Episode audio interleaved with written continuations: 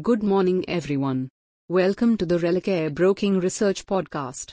In this podcast, we bring you the equity market outlook. First, look at the last session's highlights. Markets extended rebound amid volatility and gained nearly half a percent.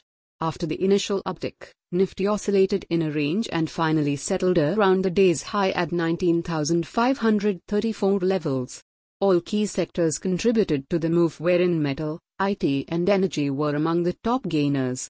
Meanwhile, the market breadth was inclined strongly on the advancing side, thanks to the upbeat tone in mid-cap and small-cap pack. Now, outlook for the day.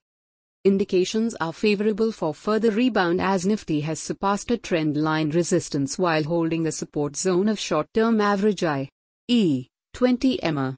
However, a hurdle of around nineteen thousand six hundred fifty may cap the upside and prompt some profit taking too. Amid all, we reiterate our view to focus on stock selection and preferring auto, I T and metal for long trades. Finally, comes the list of stocks to watch for the day. Bullish stocks: Infosys Limited, Indian Energy Exchange Limited, Balkrishna Industries Limited. Bearish stocks: Doctor Lal Path Labs Limited, I T C Limited, Gujarat Gas Limited.